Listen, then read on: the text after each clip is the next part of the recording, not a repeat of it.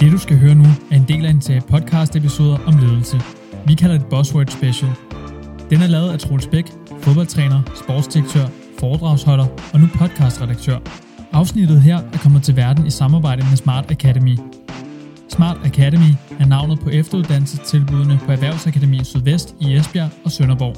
Serien bliver udgivet eksklusivt på smartacademy.dk, inden den senere kommer hos podcastmediet Mediano. Her skal du holde øje med kanalen Mediano-magasinet.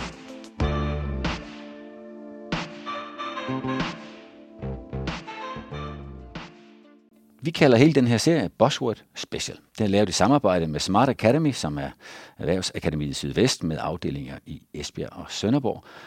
Her vil vi sætte fokus på ledelse og kampen for at blive bedre. Udsendelserne vil udkomme først hos Smart Academy og så et par uger senere i Mediano-magasinet. Undervejs vil du møde et budskab fra Smart Academy, og jeg har fået lov til at være den nysgerrige tovholder. Jeg er Troels Bæk, og jeg går nu på opdagelse i ledelsesverdenen sammen med Hellehegn. Helle Hedegaard Hegn, for at være helt korrekt.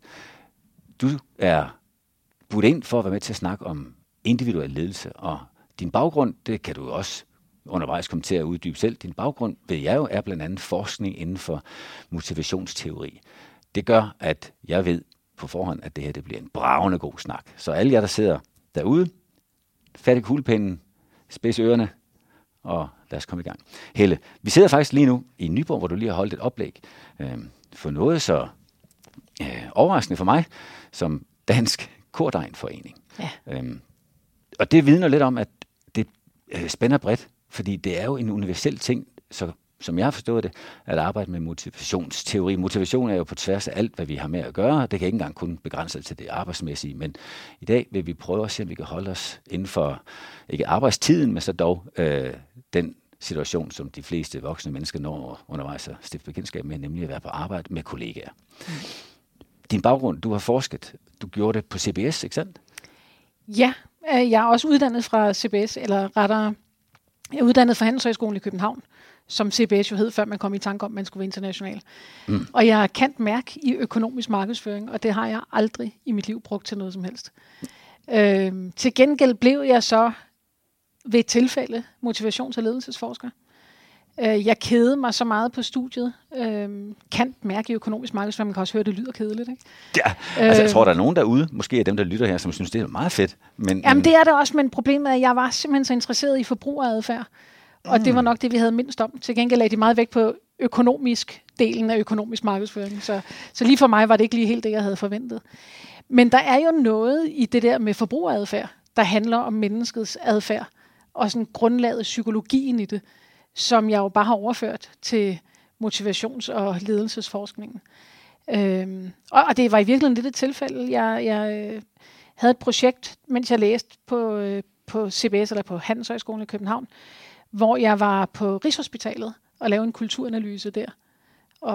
Og derfra tog det ene arbejde det andet, og jeg endte med at blive PhD-studerende og postdoc på CBS og forske i videre på Rigshospitalet og på Det Kongelige Teater, inden jeg blev selvstændig. Og det er især i tiden omkring Det Kongelige Teater, har jeg indtryk af, at du måske også fik titlen til den første af de 4 bøger, ja, du har været forfatter eller medforfatter til, ja, nemlig Primadonna-ledelse. Og det er jo et meget bastant udtryk. Ja. Og primadonna er for dem af os, som har mest en barmfager sopran, der slutter hele arien af med lidt forrettet at kigge på dirigenten, og så i øvrigt ja, synes, at hun gjorde det bedre end de andre. Ja. Hvor fik du navnet, eller hvad var baggrunden for at vælge navnet Primadonna? Jamen, det eksisterede allerede dengang i ledelseslitteraturen. Der var sådan der kom en debatbog på et tidspunkt, hvor nogle af mine kollegaer på CBS og nogle dengang prominente ledere, blandt andet den tidligere generaldirektør fra Danmarks Radio, Christian Nissen, de skrev en debatbog, hvor de talte om fremtidens medarbejdere og kaldte fremtidens medarbejdere for primadonnaer og gav dem en karakteristik, som hed, at de var barnlige, hysteriske, ledelsesresistente og alt muligt.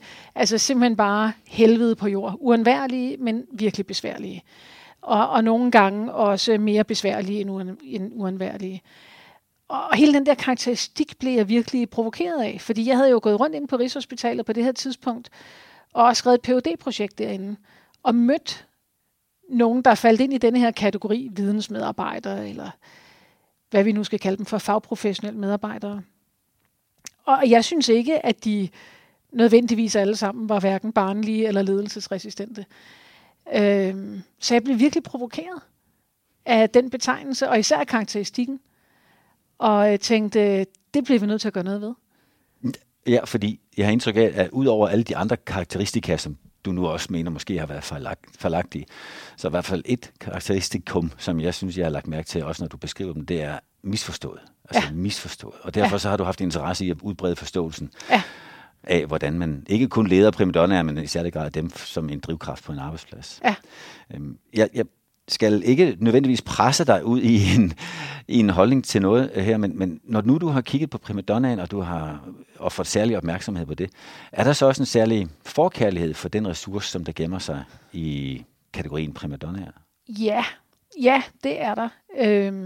Altså man kan sige, jeg skelner jo mellem 4 forskellige typer eller betegnelser, som vi kan snakke om senere, men primadonnaen er den ene, og så er der dem, jeg kalder for de introverte præstationstrippere, de ekstroverte præstationstrippere og pragmatikerne.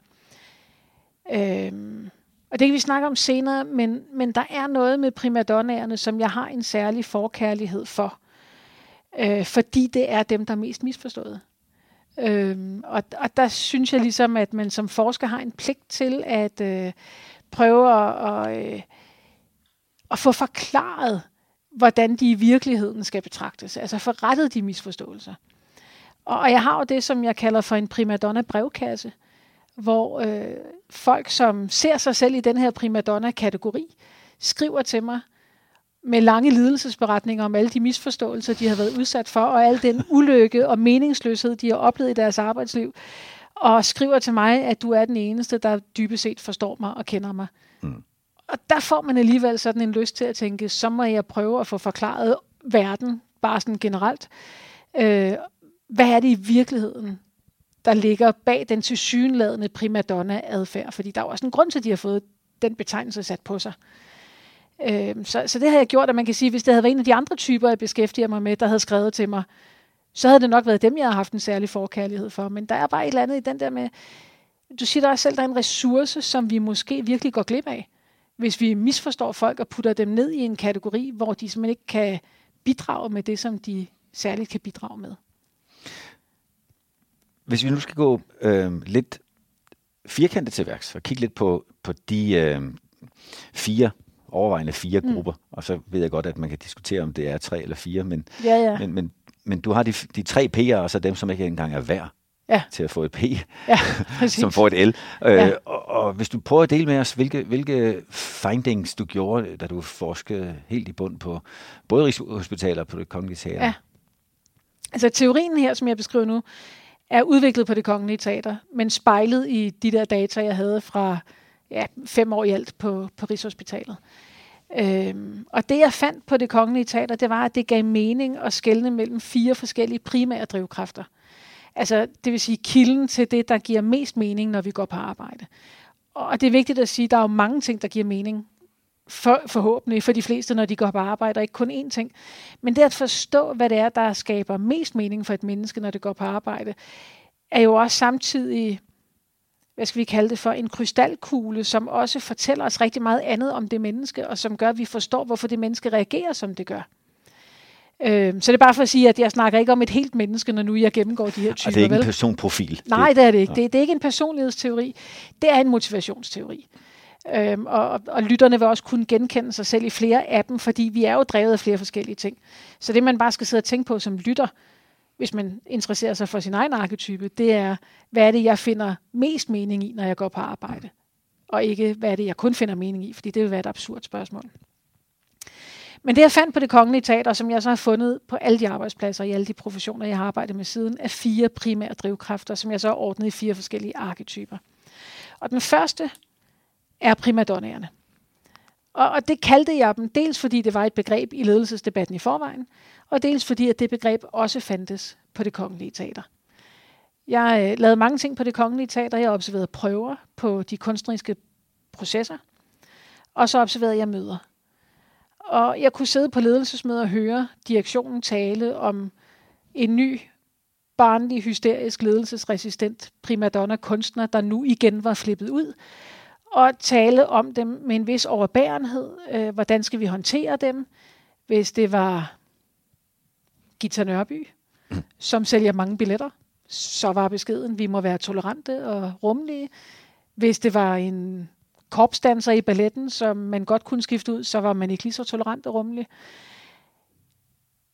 Men jeg sad i rigtig mange timer og observerede prøver på Det Kongelige Teater. Det vil sige, jeg havde jo set de kunstnere flippe ud. Jeg havde været der, da udflipningen fandt sted. Og jeg havde set alt det, der var gået forud for. Og samtidig så havde jeg jo haft fornøjelsen af at interviewe mange af dem. Og det vil sige, jeg kunne jo se, hvad de havde til fælles, dem der fik det her negative primadonna-stempel sat på sig på Det Kongelige Teater. Og det, de havde til fælles, var kaldet som drivkraft. Og det er jo et stort ord at bruge. Jeg tror også, der vil være mange, der vil være sådan lidt forbeholdende overfor at bruge ordet kald om forholdet til arbejdet. Så hvis vi skal prøve sådan at oversætte det, så er det mennesker, der føler en personlig pligt til at gøre en forskel for noget, der er større end dem selv. Og det kan vi vende tilbage til senere, hvad der ligger i det der med den personlige pligt. Men det er mennesker, der finder allermest mening i at se, at det, de laver, gør en forskel for noget eller nogen. Så er det vigtigt at sige, at det kan alle mennesker godt lide. Her snakker vi bare om mennesker, der har det som forskel. Altså det jeg vil sige, at der er vi ude i nogle måske borderline-diagnoser, hvis man finder mest mening i ikke at gøre en forskel for nogen. Så det kan alle mennesker godt lide, men her der snakker vi om mennesker, der har det som den primære drivkraft. Det, som de finder mest meningsfuldt. Den næste kategori, jeg arbejder med, er dem, der hedder præstationstripperne, som jeg deler op i en introvert og en ekstrovert variant. De er konkurrencemennesker. De introverte præstationstripper er primært i konkurrence med sig selv. Det er det at knække en vanskelig nød. Det er at fordybe sig i noget og finde en original løsning, verden ikke har set før på en virkelig kompleks problemstilling. Det er der, de stortrives. Og de får simpelthen kigget af bare at få knækket den der nød. Det behøver ikke gøre en forskel, det er de faktisk nærmest ligeglade med. Bare de kan få lov til at sidde og fordybe sig i den. Så er der de ekstroverte præstationstrippere. Sådan en kender vi alle. Det er dem, der er mest synlige i landskabet, fordi de gør virkelig tydeligt opmærksom på sig selv.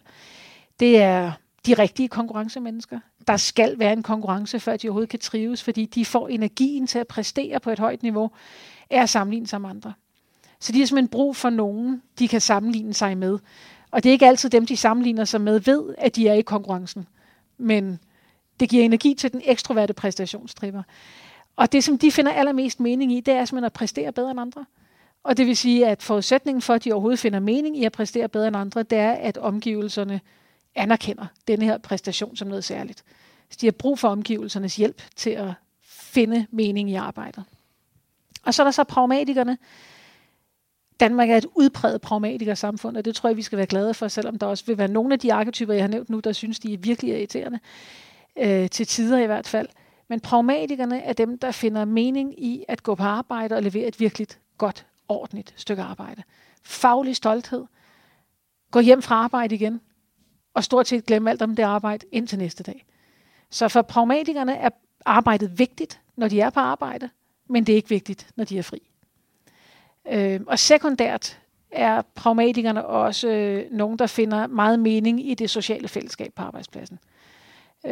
Så drillenisseordning og pakkelej og DHL-stafet og sådan nogle ting, det er gode dage på arbejdet for pragmatikerne.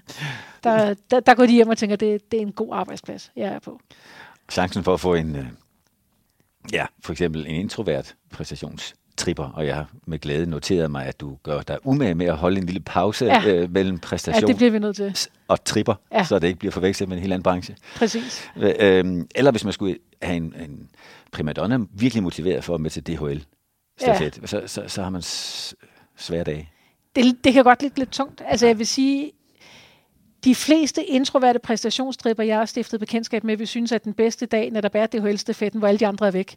Og der endelig og der er ro til at sidde og fordybe sig, uden at der kommer nogen og spørger, hvad har du lavet i weekenden, og hvordan gik det med Olferts konfirmation og alt muligt andet. Men der er simpelthen bare fred til at fordybe sig. Det er de bedste arbejdsdage, de har. Så på den måde kan det jo godt være win-win for alle, at der er DHL-stafet. Bare man får lov til at blive hjemme og ikke er tvunget til at være med. Ikke? Og primadonnerne, altså... Jeg vil ikke sige, at de har noget imod at være en del af et fællesskab, men det er ikke drillende til fællesskabet, de finder mest mening i. Det er et sagsfællesskab, et meningsfællesskab. Det er at være en del af en arbejdsplads, hvor vi gør en forskel. De ikke er sociale på nogen måde. Det er de introverte præstationstriber heller ikke. De vil bare gerne selv bestemme, hvornår de skal være sociale. Påtvungen socialisering med andre, det er ikke lige det, man skal gribe til der. Mm-mm. Nej, det forstås. Du arbejder med en fjerde, hvis ikke det var fire det her, altså du underinddeler præstationstribberen i to, ikke også? Men hvis det så er en fjerde. Jamen det er jo her, at der også kommer erkendelser på bordet, fordi jeg troede jo oprindeligt, at præstationstribberen var en arketype, og det så var en detalje, om man var introvert eller ekstrovert. Og så havde jeg en fjerde arketype oprindeligt, dem jeg kalder for lønmodtagerne. Og det sagde du også indledningsvis, at dem har jeg ikke engang fundet værdige til at give et P. Lønmodtagerne er mennesker, der suger energi ud af alle omkring sig. De betragter arbejdet som en syg straf, de er blevet pålagt. De vil altid have mere for at lave mindre. De bidrager ikke med ret meget, og som sagt, de suger energi ud af andre. Og i starten, mens jeg udviklede det her, der troede jeg faktisk, at man kunne være lønmodtager. At der var nogen, der var sådan. Og det var først efter et par år, det gik op for mig, at lønmodtager ikke er noget, man er, men noget, man bliver. Mm-hmm. Og at lønmodtageren i virkeligheden er en demotiveret variant af en af de andre arketyper. Og det vil sige, hvis man ikke får det kick, hvis man ikke finder den mening, der svarer til ens arketype, så vil de fleste mennesker over tid være i fare for at regrediere til lønmodtageradfærd. Så jeg har jo efterhånden måtte sige, at de fire arketyper nok ikke er primadonnaen, præstationstribberen, pragmatikeren og lønmodtageren, men at de fire arketyper er primadonnaen, den introverte præstationstripper, den ekstroverte præstationstripper og pragmatikeren. Og de kan så alle sammen blive til lønmodtagere, hvis de bliver misforstået, hvis de oplever meningstab, hvis de bliver ledet forkert, osv. osv. Og så derfor så er snakken om primadonna-ledelse, det er jo ikke kun et forsøg på at forstå primadonnaen bedre, det er vel et fokus på at forstå motivation bedre, så man kan undgå at ende med en flok af lønmodtagere, som dræner arbejdspladsen. Ja. Når jeg kigger lidt ud over det store Danmarkskort og lader som om, at jeg forstår, hvad der sker, så ser jeg nogle tendenser, blandt andet, når du nævnte, at man tidligere snakkede om fremtidens primadonnaer som en tendens, så er det jo der, hvor vi er nu. Altså en generation, der vokser op med et skal vi sige, selvfølgelig større fokus på sig selv, og den individualisme, som der vokser med, det faktum, vi alle sammen går rundt med, hver vores eget lille medie og tabletter kan faktisk klares, uden at være i direkte kontakt med andre. Hvilken faktor har det? Har du set det, som er med til at forstærke nogle af de tendenser? Kommer der flere af den ene eller den anden eller tredje motivationstype nu, end der ville have gjort for 15 og 20 år siden? Ja, det er jo altså det er et virkelig godt spørgsmål. Og jeg ved heller ikke, om jeg har klare svar, men jeg har i hvert fald nogle overvejelser. Det er den ene ting, vi ved om den unge generation, eller de unge generationer, det er, at der er flere af dem, der søger meningsfuldt arbejde. Så kan vi så diskutere, hvad det er for en mening, de søger, fordi det vil være forskelligt fra arketype til arketype, hvad der er, der er særligt meningsfuldt. Men vi ved, at der er mange af dem, der definerer meningsfuldt arbejde som det at gøre en forskel. Mm. Og det vil sige, der kunne godt være en tendens til, at der kommer flere primadonnaer i min definition. Altså flere mennesker, der finder særlig mening i at gøre en forskel for noget, der er større end dem selv. Det jeg også har erfaret, det er, at de unge mennesker på godt og ondt ikke finder sig i at vente ret meget på den mening. Mm. Men vi snakker sådan inden for motivationsteorien om behovsudsættelse. Det er måske ikke den, de står allerstærkest på, at udsætte deres egne behov. Og det vil sige, at de er ikke nødvendigvis så tålmodige. Og det betyder, at de meget hurtigt gerne vil have den mening, som de mener er væsentlig for dem. Og ellers så finder de et andet sted at være. Så de er ikke så loyale som før. Min interesse, min personlige interesse i at lære motivation at kende, kommer jo fra at have gjort den smertelige erkendelse, at jeg røg i den samme fejl som så mange andre, der har haft lederskab, nemlig at tro, at det, der motiverer mig, må også være universelt, og derfor også det, der motiverer alle de andre. Dem, der ikke motiverer sig det, de er bare endnu ikke blevet helt opdraget. Derfor så er jeg jo nødt til at forstå, hvad der sker, når man har andre motivationstyper end jeg selv. Og hvis vi kigger lidt ud over det problem, Hvordan skal jeg forholde mig, som jo nok efterhånden har måske fundet mig selv som en ligeværdig, måske primadonna, men også ekstrovert præstationstripper. Hvordan skal jeg forholde mig til den forskellighed, jeg møder ved for eksempel at møde to andre motivationstyper? Hvordan får jeg dem motiveret yderligere, hvis jeg ikke selv har forstået, hvad det er, der gør det for dem? Altså det er jo en svær opgave. Fordi det, der er hele pointen i den her arketype model, det er, at det, som er særligt meningsfuldt for en arketype, kan være kilde til alvorlig demotivation og meningstab på sådan en anden arketype. Og det vil sige, hvis man falder i den fælde, og det tror jeg, der er rigtig, rigtig mange, der gør.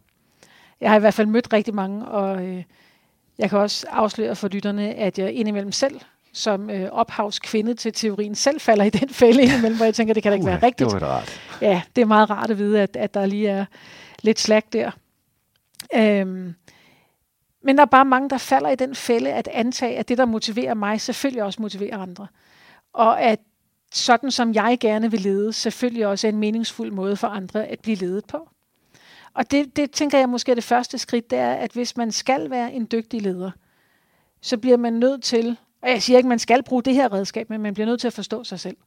Man bliver nødt til at kigge på sig selv og se sig selv udefra, og forstå, hvad det er for nogle antagelser, der i virkeligheden bliver lagt ind i ens lederskab, som udspringer fra en selv. Det vil sige, når man selv måske finder mening i at præstere i den ydre verden, så kan man også synes, det er logisk, at folk gerne vil motiveres ud fra målsætninger. Det, der bare er problemet med målsætninger, det er, at det er et virkelig godt redskab til ekstroverte præstationstripper og pragmatikere. Det er et hæmningsløst dårligt redskab til primadonnaer. De kan simpelthen blive decideret demotiverede. Altså den indre flamme kan blive slukket i dem, hvis man sætter målsætninger for dem. Hvis man kigger lidt ud over det, der sker til synlande i større og større hast omkring os, nemlig at det meste omkring en arbejdsplads udvikler sig eksponentielt. Ikke kun befolkningstilvækst eller kraften i en computer, som vist nok fordobles hver andet år, og så videre. Når alting udvikler sig eksponentielt, så kalder det på mig for noget, på noget som leder, der ikke har med KPI'er, ikke har med målepunkter at gøre, men netop at drevet af at forstå, hvad det er, der kan motivere den enkelte medarbejder. For hvis man kan kombinere motivationsfaktorer, så de hver for sig ikke skal regrediere, men faktisk kan se deres egen meningsfuldhed vokse, på trods eller på tværs af de forskellige motivationsgrupper, så har man jo chance for at skabe den eksponentielle vækst inden for ens arbejdsplads også. Og derfor så er det for mig en af to helt afgørende egenskaber som leder, nemlig at forstå motivationen og sætte den i spil for den enkelte, og lave et så klart billede af, hvor vi gerne vil hen. Snarere end at beskrive hver skridt, der skal derhen, fordi der implicit er det, der taber du bærende kræfter som primadonnaen, så begynder du også at fremskrive en fortidsvision til noget, du tror også skal dække fremtiden lineært. Og det er svært at få til at give mening og relevans i en eksponentiel verden. Derfor så er det for mig at se enormt vigtigt for enhver leder at arbejde med motivation. Jeg kan ikke lade være at tænke lidt på, når nu du kigger på motivation og på demotivation, så må vi også kigge lidt på, hvad der fremmer og hæmmer motivationen. Og jeg har en ret stor overbevisning om, at du har instrumenter til det, fordi det har jeg lige overværet igen her for en kort time siden. Inden vi kaster os over det, så kan vi lige give plads til en kort besked fra Smart Academy, som afsender på den her udsendelse.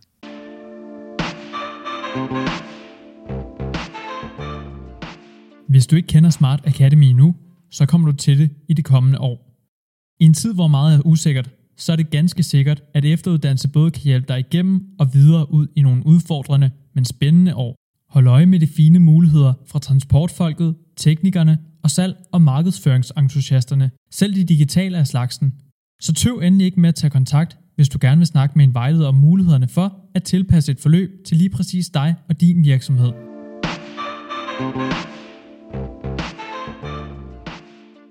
Og vi er tilbage igen, og jeg prøvede at lave noget så optimistisk som en teaser, en breaker på. En lille cliffhanger. Hvis man skal arbejde ind på, hvordan man forstærker og undgår at svække motivationen hos de fire grupper. Hvilke elementer vil du kalde frem der? Altså, hvis vi snakker om en primadonna, hvad driver dem videre frem, og hvad vil begrænse dem? Primadonnaerne har brug for et lederskab, eller man kan sige, de trives i et lederskab, de leverer bedst i et lederskab, hvor der er meget mening. Det vil sige en leder, som stiller sig op på ølkassen og fortæller, hvad er det egentlig for en sag, vi arbejder for. Og der er mange ledere, der synes, at det er mærkeligt, og det må medarbejderne måske vide i forvejen, men man har simpelthen brug for at vide det som primadonna. Det man også kan forstå som leder af primadonnaer, det er, at primadonnaer følger kun de ledere, som kan formulere sagen. Altså, der er jo en tillidssag i det her. Det er jo et af de spørgsmål, jeg synes, man skal stille sig selv som leder, det er, hvad skal der til, for at jeg får den her arketype til at følge mig? Og primadonnaer har brug for at have tillid til, at lederen forstår, hvad der står på spil. Og det vil sige, at lederen skal kunne formulere, hvad er det for en sag, vi arbejder for. Hvis lederen kun taler i måltal og lyder som en talende lommeregner, så er der ingen primadonnaer, der følger den leder. Så tal meningen frem, og vi snakker om noget andet end visioner. Altså visioner trækker ingen kropsvæske ud af nogen, vel? Altså de der almindelige, ligegyldige visioner, man har på arbejdspladser. Det er fortællingen. Altså husk at tale om sagen. Og så er det vigtigt at huske at tage imod det, primadonnaerne giver. Det, at man giver ud i et tomt rum, hvor der ikke er nogen, der tager imod, er kilde til stort meningstab for primadonnaerne. De investerer meget. Altså, man har en arbejdshest, det er den billigste arbejdskraft, man kan have, hvis man har en primadonna, der trives, fordi de investerer sindssygt mængder af tid i at nå en sublim standard og gøre en forskel. Og det er også tit derfor, at primadonnaerne, skal man tænke på, meget oftest er dem, der bedst kan sætte sig ind i, hvad kunderne tænker. Fordi de har det der med, hvad er det, der vil gøre en forskel for vores kunder her. Så det er også værd at bare lytte til dem. Så man kan sige, hvis man skal fremme noget for primadonnaerne, så handler det om at tage imod. Ikke bare sige tak for det, du har leveret, men simpelthen bare sige, hvad er det for en forskel, det her kommer til at gøre. Og så tale sagen frem. Og så vil jeg sige, det man ikke skal gøre, når vi snakker om primadonnaer, det vil være målsætninger. Og så vil jeg også som leder afholde mig fra at skamrose primadonnaer for noget, der ikke var sublimt. Fordi det, der sker, det er, at de mister tilliden. Ja.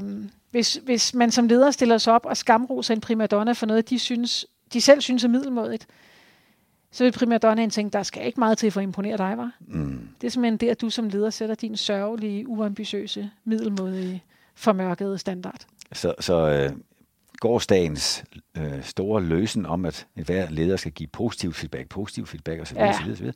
Det gælder mere for nogle af de øvrige motivationsgrupper end her. Dem, der har opfundet den der tåbelige sandwichmodel, der hedder, hvis vi skal give kritik, så skal vi pakke det ind i ros for oven og ros for neden. Mm. Lad være med det over for primadonnaer. De tænder helt af, og de har gennemskud, hvad det handler om. Så rituel ros, det skal man helt droppe over for primadonnaerne. Hvad med det der begreb, som jeg opfatter som sørgelig dansk, nemlig at indføre begrebet godt nok. Noget er godt nok, altså som må være et midlertidigt stop på vej hen mod noget, der faktisk er godt. Ja. For hvis det er godt nok, så er det jo ikke færdigt endnu. Nej. Hvordan har primadonnaen med det udtryk? Det går nok. Stramt, må man sige. Det er nærmest noget af det værste, man overhovedet kan sige til dem. Mm. Det er det godt nok. Ja. Det er klart, at primadonnaer kan jo ikke nå den sublime standard i alt, hvad de laver. At der er sjældent økonomi til det i hvert fald, der er sjældent ressourcer til det. Og en gang imellem er det jo helt legitimt at tænke, at vi kan altså kun levere noget, der er godt nok. Men man må aldrig legitimere det. Og der er bare stor forskel på at sige, at det er skide godt, fordi det er godt nok. Eller at sige, prøv at høre, det her det er godt nok for nu. Men, fordi så er der noget, der peger videre, hvor man kan sige, at det er godt nok for nu. På et tidspunkt, så skal det simpelthen blive bedre. Men vi sætter lige vi trækker lige en streg i sandet her, og siger, at det her, det leverer vi nu. Jeg ved fuldt ud som leder, at du ikke synes, det her det er tilfredsstillende. Jeg skal nok sørge for, at der kommer ressourcer til. Der fik vi glæden af moderne teknologi, hvor Siri mente, at det var en god stemning. Siri der er god stemning, og det er jo rart. Det tager vi gerne med. Hvordan har en primadonna med at uddelegere? Altså hvis nu du enten selv er leder, eller man er i et team, hvor primadonnaen har brug for at kunne, eller det vil gavne at kunne uddelegere. Ja. Primadonnaer elsker at samarbejde med andre, der deler sagen. Andre, der er på samme mission, de elsker at samarbejde. Altså, så primadonnaer er ud som udgangspunkt samarbejdsvillige, men det er vanvittigt vanskeligt for dem at uddelegere ansvaret for sagens andre. Fordi det påhviler til syvende og sidst dem. Det er også det, der ligger i selve kaldsbegrebet. Når jeg bruger det ord, så mener jeg det alvorligt. Når man føler et kald, så føler man også et personligt ansvar over for sagen. Og det vil sige, hvis man uddelegerer det til nogen, som tænker, vi skal bare lave noget, der er godt nok, så får man det altså stramt som primadonna og se det, som man føler et personligt ansvar overfor, blive til noget, der er middelmådigt, og så nogen, der forsvarer det som godt nok. Så primadonnaer har altså en tendens, og det er nok en af deres svagheder, til at kigge kollegaer over skulderen og lige være helt sikker på, at det nu også bliver gjort. Jeg tør mere end godt nok. Ja.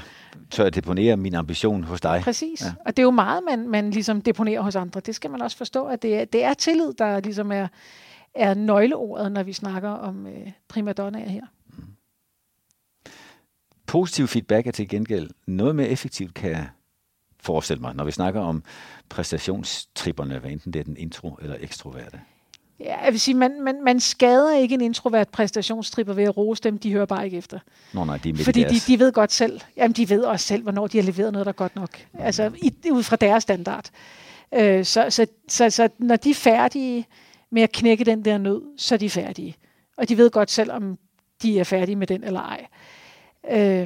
Og det er blandt andet, fordi nu har du tidligere kaldt dem nørderne, men det er også specialisten, ja. Ikke? Det er specialisten, som er super specialiseret. Ja. Og de elsker fordybelsen, og derfor bliver de jo også tit super specialiseret inden for et område.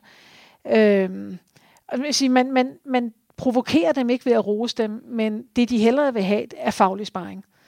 Og der kommer vi jo så ind i den lille problemstilling, der hedder, at hvis man har nogen, der er super specialiseret, så er det sjældent, at man som leder kan give dem faglig sparring. Så må man sørge for, at de kan få den andre steder. At de har adgang til netværk med andre specialister, eller de kan tage på faglige konferencer, eller et eller andet, man kan gøre for at hjælpe dem med at få den sparring, der skal til. Og så vil jeg sige, i virkeligheden, altså det der er et fællestræk, når jeg spørger introverte præstationstrippere, hvad er god ledelse for dig? Så svarer de, jeg vil helst ikke have ledelse.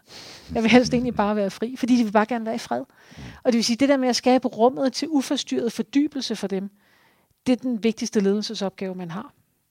Og der har vi bare problemer med arbejdspladser, der har storrumskontorer, delekontorer, møder i et væk og alt muligt andet.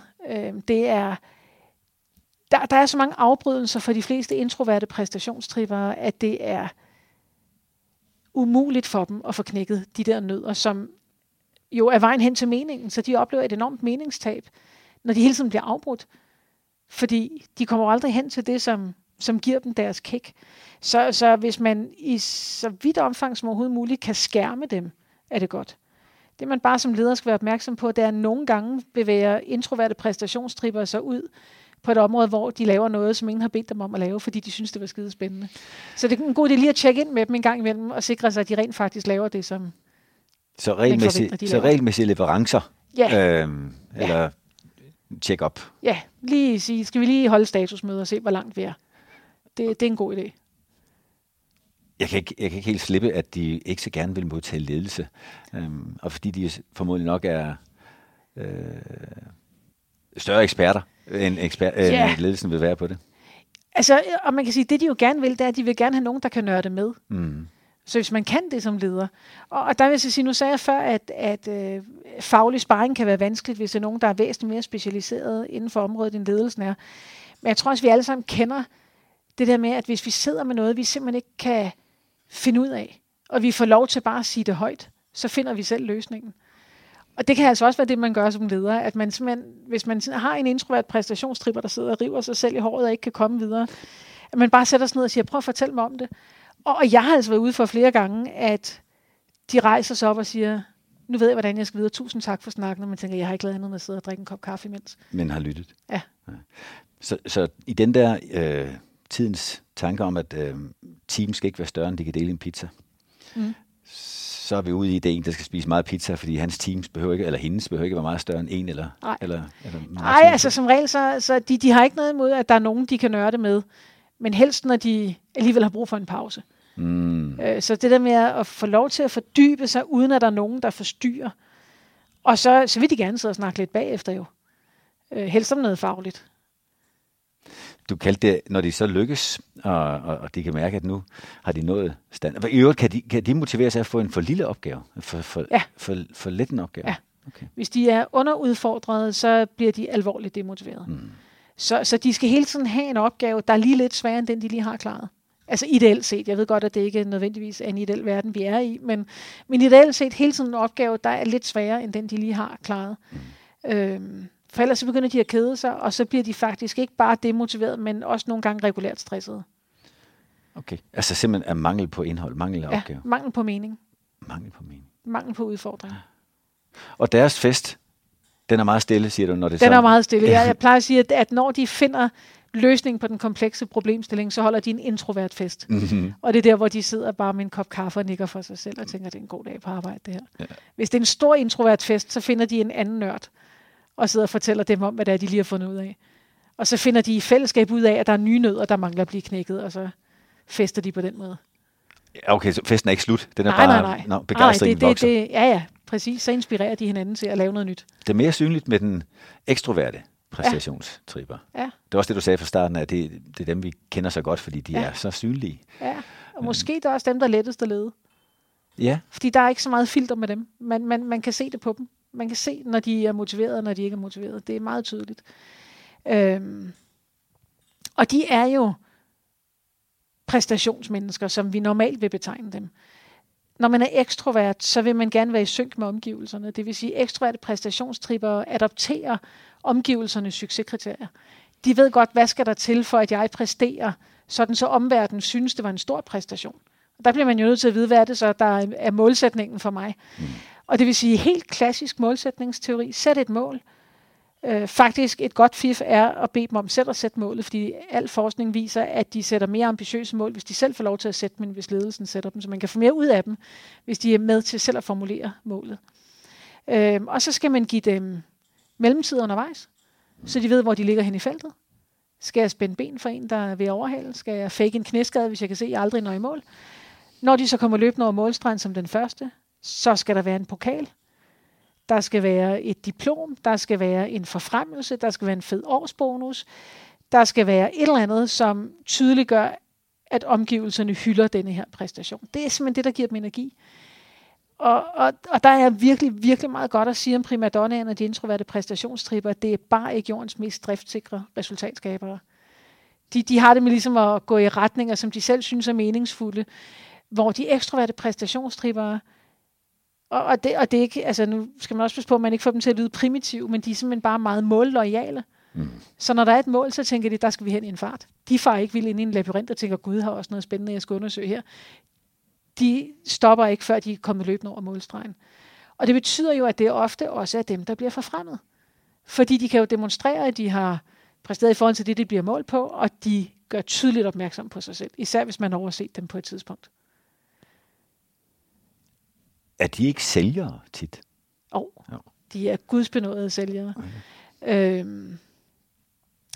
Advokater. Der er rigtig mange. Altså alle de brancher, hvor man arbejder med målsætninger og måltal. Og du kan vinde. Der er en vinder. Ja. Konsulentfirmaer. Også selvfølgelig i sportens verden. Der er overraskende mange, der ikke er ekstroverte præstationstripper i sportens verden, men de er dog også der, fordi der er jo tydelige konkurrencer, så der er store trives de også. Og så vil jeg sige det på den måde, at når jeg siger, at alle har en ekstrovert præstationstripper i deres omgangskreds, så er det jo fordi, de kan jo gøre alt til en konkurrence. Altså alt kan i princippet gøres til en konkurrence. Også uden de andre ikke ved det. Ja. Altså det kan være løghakning. Altså så aftensmaden, hvor de lige pludselig kan danse sejrsdans, fordi de hakkede løget hurtigst. Altså alt er en konkurrence. Hvor er det henne i forhold til en kurve over spændingsniveau, eller spændingssøgende over for ligevægtssøgende? Ja, altså man siger, de første to arketyper, primadonnaen og de introverte præstationstrippere, finder den stærkeste mening i at bevæge sig ud i spændingsfeltet. Der, hvor vi skal lave noget sublim, der, hvor vi skal lave noget originalt, der, hvor vi skal gøre en forskel. Lidt uden for comfort zone også. Ja, og måske endda nogle gange meget udenfor. Mm. Ekstroverte præstationstrippere er sindssygt ambitiøse mennesker, men de er ligevægtssøgende. Og det kan lyde sådan lidt kontraintuitivt, men de befinder sig bedst i ligevægt. Og det betyder, at det vi gør, når vi arbejder med ekstroverte præstationstripper, sætter målsætninger for dem, det er, at vi skaber en kunstig spænding, en kunstig uligevægt. Og så tænker de, det vil jeg alligevel ikke have. Jeg står her, og der er nogen, der siger, at jeg skal være derhen, hvor målet er. Så skynder jeg mig hen til det mål i en fart. Og det vil sige, der spiller vi jo på den antagelse, at de ikke kan lide spændingen, og derfor gerne vil nærme sig målet i en fart, og etablere en ligevægt. Den nye ligevægt. Og det er et ret smart trick i virkeligheden, ikke? Det virker så bare kun, hvis man er ligevægtssøgende. Altså målsætninger virker kun på dem, der er ligevægtssøgende. De virker ikke på de spændingssøgende. Hvis du siger til de spændingssøgende, at der opstår et spændingsfelt mellem dig og målsætningen, så siger de bare nå. Altså, er der det? Det bekymrer mig ikke. Så målsætninger forudsætter faktisk, at man er ligevæk søgende. Men til gengæld, som jeg sagde før, så når de jo også de mål, der bliver sat for dem. Med mindre, at det viser sig, at det var for vanskeligt, fordi så er det, de faker en knæskade og tænker, den konkurrence stiller jeg ikke op i. Jeg har beskæftiget mig noget med sportsfolk, også en af de bøger, jeg har skrevet. Og dem, der var ekstroverte præstationstripper, dem vi interviewede, de sagde begge to, dem der var tydelige ekstroverte præstationstripper, at der var flere sportsgrene, de kunne have udviklet sig indenfor. De valgte bare dem, hvor de kunne se, de ville være de bedste. Yeah. De er snu, ikke? Altså, det er jo godt tænkt. Man tænker, her der er rum til, at jeg faktisk kan præstere som den bedste. Så dyrker jeg hækkeløb frem for noget andet. Nu tog jeg mentale notater, da jeg hørte dig snakke for kordegnene her for lidt tidligere på dagen. Og i forhold til et moralsk kompas, så har jeg en oplevelse af, at primadonnaen styrer meget efter det, især i den forstand af forpligtelsen over for det større hele. Hvordan ser det ud for en... Kan du stimulere og motivere en ekstrovert præcisionstripper med at begynde at indføje snak om morale? Ikke motivationsmæssigt. Jeg siger ikke, de er ligeglade med det, og jeg siger ikke, de ikke er ordentlige mennesker, fordi det er de bestemt. Og når jeg personlighedstester ekstroverte præstationstripper, scorer de ret højt på imødekommenhed og sociale kompetencer. Men den væsentlige forskel på primadonnaerne og de ekstroverte præstationstripper, det er, at primadonnaerne i høj grad er værdistyrede. Ud fra deres egne værdier, ikke ud fra arbejdspladsens værdier. Det er ret vigtigt. Man kan ikke bare stikke dem 5 værdier og sige, så er det dem, du styrer efter. De styrer efter deres egne værdier, som er kalibreret i forhold til sagen. De ekstroverte præstationstripper er mere styret af målsætningerne. Det betyder jo ikke, at de ikke også er værdibaserede mennesker. Men når vi snakker om, hvad det er, der styrer deres adfærd i en arbejdsmæssig sammenhæng, så er det primært målsætningerne. Men så kan man jo sætte målsætninger, der måler på bestemte adfærdsting. Altså, hvis det er, man er bange for. Altså, fordi der er også en tendens til, at ekstroverte præstationstripper, de er jo snu. De læser jo systemet. Så de finder hurtigt ud af, hvordan kan jeg fuppe systemet. Og jeg husker, jeg arbejdede inde på en salgsafdeling på et tidspunkt på en avis, hvor man fik måltal efter, hvor stor en procentdel af tiden taler du i telefon. Og hvor mange opkald får du igennem. Og der var så nogen, der havde luret, hvis de bare sagde, har du ikke fået din avis, det var ærgerligt, og så lagde røret på igen, skulle de tage mange opkald. og så betød det jo så, at de fik høje måltal. Men det var ikke nødvendigvis den bedste kundeservice. Og det vil sige, så må man jo så lave målsætninger, der handler om, har du så leveret den bedste kundeservice? Så man skal bare være, altså, man kan være helt sikker på, at hvis man har tænkt systemet godt igennem, så vil der altid være en ekstrovert præstationstripper, der finder en genvej, som man ikke lige havde tænkt på at få lukket for. Så de er snu. Jeg nævnte tidligere det der med, at når noget kunne være godt nok, så taber i hvert fald primadonnaen en stor del af sin interesse og motivation. Ja. Er der noget, der er godt nok for en ekstrovert præstationsstripper? Er det godt nok, bare man har vist sig at vinde? Nej. Typisk... Jo, hvis de vinder, så er det fint. Men de er jo også ambitiøse. Hvis de vinder ved, at andre bare var virkelig dårlige, så er det jo ikke rigtig sjovt. Altså, så der skal være en præstation i det. Altså, der er ikke noget, der hedder vinde, fordi at tennisspilleren over på den anden side blev skadet. Det er ikke sjovt. Der skal have været en kamp. Så der skal have været en præstation i det. Og så er det selvfølgelig forskelligt fra situation til situation. Der vil jo være nogle sejre, der er sødere for den ekstroverte præstationstripper. Men det er typisk dem, andre tillægger størst værdi. Altså, så hvis det var den her pokal, vi vandt, eller hvis det var det her, hvor du virkelig scorede et måltal, som ingen nogensinde har scoret før. Du er simpelthen den første, der når op på den her bonusordning, eller et eller andet. Det er alligevel lidt sødere, fordi det er andre, der har besluttet sig for, at det her det er en særlig præstation. Men det betyder så ikke, at der ikke kan være noget at hente, hvis de leverer noget, som måske ikke er deres bedste præstation, men de stadigvæk vandt. Det er bare ikke det fedeste kick, de kan få. Så der skal være en præstation i det. Der skal være en kamp i det. Ja. Ja. Det er jo det, vi hylder. Vi hylder jo ikke den lette vej til sejren. Den imponerende andenplads er heller ikke nødvendigvis. Nej, men hvis de så alligevel sætter personrekord, så kan de da i hvert fald hygge sig lidt med det. Jeg har på gang spurgt ind til det med noget er godt nok. Og altså, det mener jeg jo egentlig, når 80% kan vise sig egentlig at tilfredsstille den involverede part. Hvis jeg så siger, din gruppe, du kalder pragmatikere, kunne 80% ikke være godt nok nogle gange der? Altså er der ikke noget work-life balance, der, som også skal honoreres? Jo. Pragmatikere er simpelthen jordens nemmeste, mest samarbejdsvillige, loyale, samvittighedsfulde, pligtopfyldende medarbejdere, man kan forestille sig. De er også meget ofte ekstroverte. Det vil sige, de kalibrerer efter omverdenens succeskriterier. Og det betyder, at hvis de får at vide, at du skal lave det her, og 80% er godt nok, så leverer de det. Mm. Det, der kan stresse en pragmatiker helt sindssygt meget, det er, hvis man siger til dem, find selv ud af, hvornår godt nok er godt nok. Lyt til dine egne værdier, eller dit eget moralske kompas.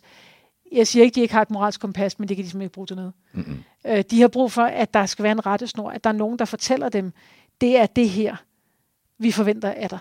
Så hvis lederen siger, 80% er godt nok, så leverer de 80%. Det er fint. Det kan en primadonna ikke gøre. Vel, 80% kan aldrig være godt nok for en primadonna, så for dem er det meningsløst. Men for pragmatikerne, altså det er også, de har brug for at føle sig... De har brug for, at lederen både udstikker en retning og nogle meget konkrete retningslinjer for, hvad er det, vi skal, og at lederen også har deres ryg. De er også enormt regelstyrede pragmatikere. De kan ikke have, hvis man beder dem om at bryde reglerne. Jeg hørte om en, der var i et politisk parti, som skal vi sige på den måde, har været større, end de er nu. Og hun skulle til vælgermøde på Bornholm.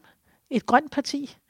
Og hun kunne ikke sejle fra Køge, så når man er et grønt parti, kan man jo heller ikke flyve. Så der var kun én mulighed, det var at tage over Sverige. Og så beder hun om at få en billet over Sverige, og så siger pragmatikeren, der skal ordne den, det kan vi ikke, fordi at vi har besluttet, at vi rejser ikke i andre lande.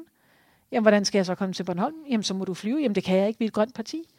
Og hun var simpelthen så rasende over, at der sidder sådan en pragmatiker der og holder sig til reglerne og ikke kan forstå, at du bliver nødt til at sørge for, at jeg kan komme igennem Sverige.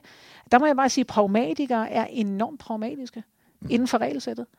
Så måden man håndterer sådan en situation på, det er at gå hen til pragmatikerne og sige, vi har simpelthen lavet en undtagelse fra reglen. Vi har lavet en ny regel, som fortæller, at vi... er der noget, der siger en lyd her? Vi har simpelthen lavet en ny regel, som fortæller, at vi rejser ikke i andre lande, med mindre vi skal til Bornholm, så må man godt kortvarigt rejse igennem Sverige. Og så skal den lamineres og hænges op, så alle kan se det. Det skal den. Ja. Pragmatikere elsker procedurevejledninger. Men det er også bare vigtigt at sige, det er jo ikke fordi, de ikke er selvstændigt tænkende mennesker, de har bare brug for noget at navigere efter. Fordi hvis de går hjem fra arbejde og tænker, er jeg færdig eller er jeg ikke færdig, så bliver de stressede. De har brug for at gå hjem og holde fri. Så det giver work-life-balance virkelig mening for dem. Og du har også tidligere kaldt dem arbejdspladsens fundament, altså arbejdsbierne, der sørger for, at der er struktur, og det hele det har en eller anden bund. Ja. Alt sejler, hvis ikke der er pragmatikere. Ja.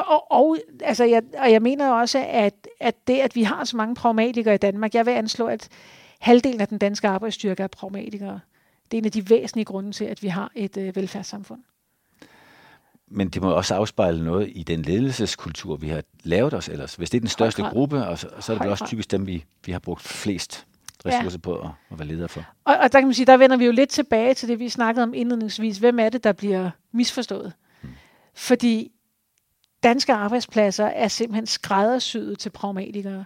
Altså, hvad er god ledelse af pragmatikere? Det er procedurevejledninger og nogle officielle værdisæt, vi kan navigere efter, nogle regler. Godt socialt arbejdsmiljø, drillenæseordning, DHL-stafet, anerkendende ledelse, alle de der ting. Pragmatikere stortrives i det. Og så har vi særlige ordninger til de ekstroverte præstationstripper. Der er målsætninger og key performance indicators og bonusprogrammer og leadership pipeline og alt muligt andet. Så dem har vi virkelig godt styr på i Danmark. Altså pragmatikere og ekstroverte præstationstripper er ikke dem, der hyppigst at det er motiveret og oplever meningstab. Det er ikke der, vi har et produktionstab i Danmark. Der, hvor vi har et tab, både sådan produktionsmæssigt eller kvalitetsmæssigt, kreativitetsmæssigt, det er blandt primadonnaerne, de introverte præstationstripper. Det er dem, der passer dårligst ind på arbejdspladser, som de ser ud i Danmark. Og det vil sige, der mister vi jo noget. Og det, vi mister, det er sindssygt høje standarder og nye originale løsninger.